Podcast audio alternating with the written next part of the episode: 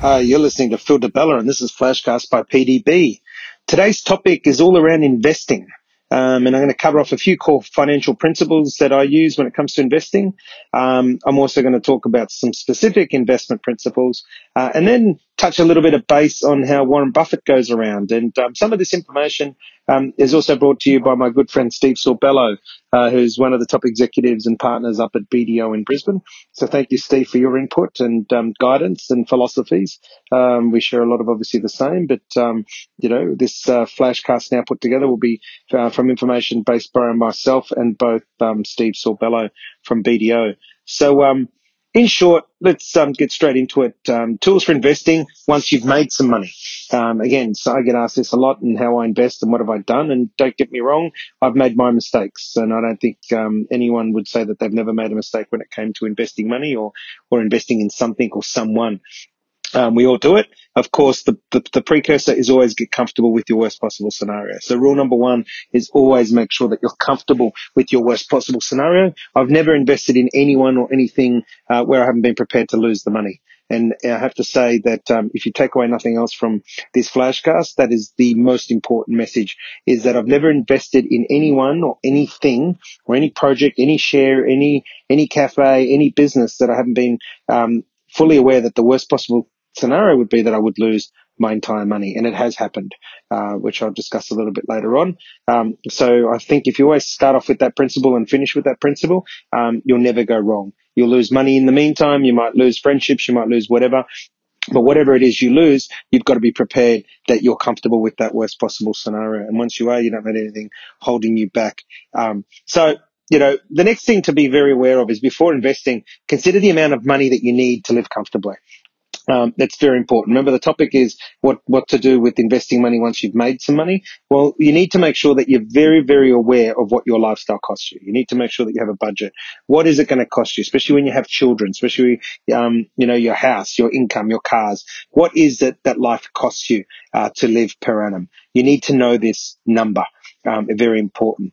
The next thing is that once you've worked out this number, um, my rule is never to invest um, or use my house as collateral. So my personal home, um, I don't use that as collateral for any other investments. Um, I've obviously been able to pay it off. And it's paid off, and I don't um, borrow against that to make other investments because again, the worst possible scenario is that I don't want to lose my own home. Understanding the level of um, income you need from that investment that you make. So when you're going about making an investment, making sure that you understand exactly what income you need or desire from the investment you're making? Is it a 2% return, a 5% return? Um, what is it that you're actually looking at? And obviously developers are very uh, prudent on that. They're looking from a 10 to 20% return on their investment. Obviously 10% in the low market, 20% to them is an average and above that is fantastic as a rule of thumb, um, of course, but um, it, you really got to be aware of what the level of income you're looking at from the investment that you're making. Uh, make sure that you have included all purchases um, of cars and depreciable assets in your personal expenditure calculations. And of course, this one you can tell came from the super guru accountant Steve Sorbello. Um, a lot of people forget that they, um, you know, you've got added expenses like the purchasing of cars and depreciating assets um, when you're calculating, you know, personal expenditure, um, so that you make sure you don't get it wrong with how much um, income you have to then be able to invest. A really good one, and again, one of Steve's is don't invest in non-income producing and depreciable assets with your capital. Only invest them with the income generated from your capital. So really, really good tip there. Do not invest in a non-income producing and depreciable asset with your capital. Only invest them with the income generated by your capital. So unless you're going to put your money somewhere where it's actually making money, then you don't buy it with the capital. You buy it with the income generated from that capital. Um, a really good tip that you hear a lot of people say is stay married. If you want to keep yeah, your wealth, and it sounds stupid, and no, it's not a joke. Of course, divorce costs a lot of money. Um, some will argue that uh, the reason divorce is so expensive is because it's worth it.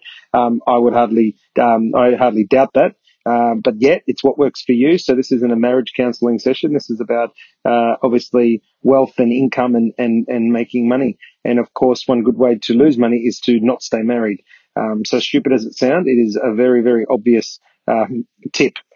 And Another one is to come up with a plan and talk to, you know, people that you trust financially. Now that's financial advisors, that's firms like BDO, um, you know, or firm of choice or any one of people that you know and trust, but to have a really good group of people around you that can help you develop a plan and give you some advice. Um, you know, so the next part of this is is um, some investment principles that um, I, I, look towards, and this comes from experience of having made some really good investments and some poor ones. But only invest in assets that you understand. Now, I've um, I'm guilty of this. I developed one of the world's first espresso martinis uh, ready to drink in a can. It was an amazing product. It was it was excellent in every way, except that I didn't understand the alcohol market and didn't understand the boundaries to entry and how much money you needed in the deep pockets. And of course, whilst the product was great, it was innovative, it was new, it was um, something that solved the problem, it was in demand.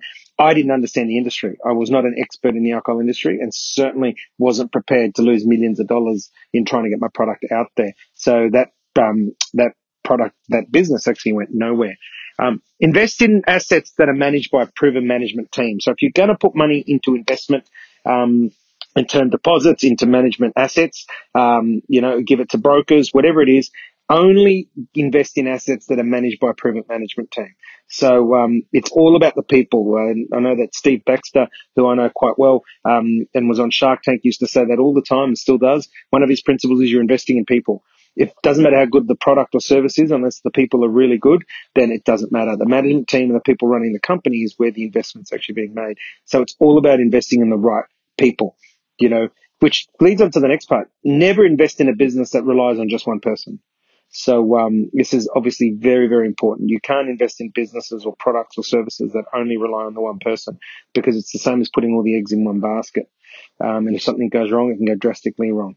You know, now the next part is about invest in assets where it's the you know the risk of losing your capital is low. So it's okay that it might sit stagnant and not make you money for a while, but don't put it into assets where you can risk you know, losing your money. And that's why you see a lot of people that actually don't follow shares, or if they do follow shares, it's blue chip shares only, because uh, the blue chip shares might fluctuate. They might go down, they might go up as they do, but the risk of losing shares and, so, you know, losing your money in, say, a BHP or a Commonwealth Bank or National Bank is very low versus putting money into shares of um, upcoming companies or, or companies that are not blue chip investments. So, um, you know, you need to make sure that you're very clear. Now, they're just some of the principles that are obviously very, very important. Now, let me share some of uh, Warren Buffett's investment principles. And again, this was provided by my dear friend Steve Sorbello. Um, does a lot of reading and looking, and obviously is guru in the fi- in the finance and money area. Um, but Warren Buffett says number one, businesses with demonstrated consistent earning power is where you want your money to go. So businesses with demonstrated consistent earning power. You know, future projects are of no interest to him, nor are turnaround situations. He only invests in businesses that are earning good returns on equity while employing little or no debt. So he's very, very debt averse. Number three is management in place. If we can't supply it, we don't do it. So we need to make sure that the management is in place and he has a hand to play in it so that he can have influence. Number four is simple businesses. If there's lots of technology, we won't understand it. And if we won't understand it, we don't invest in it. So there are four principles of Warren Buffett. Very, very simple philosophy that he faces um, in, in how he invests money.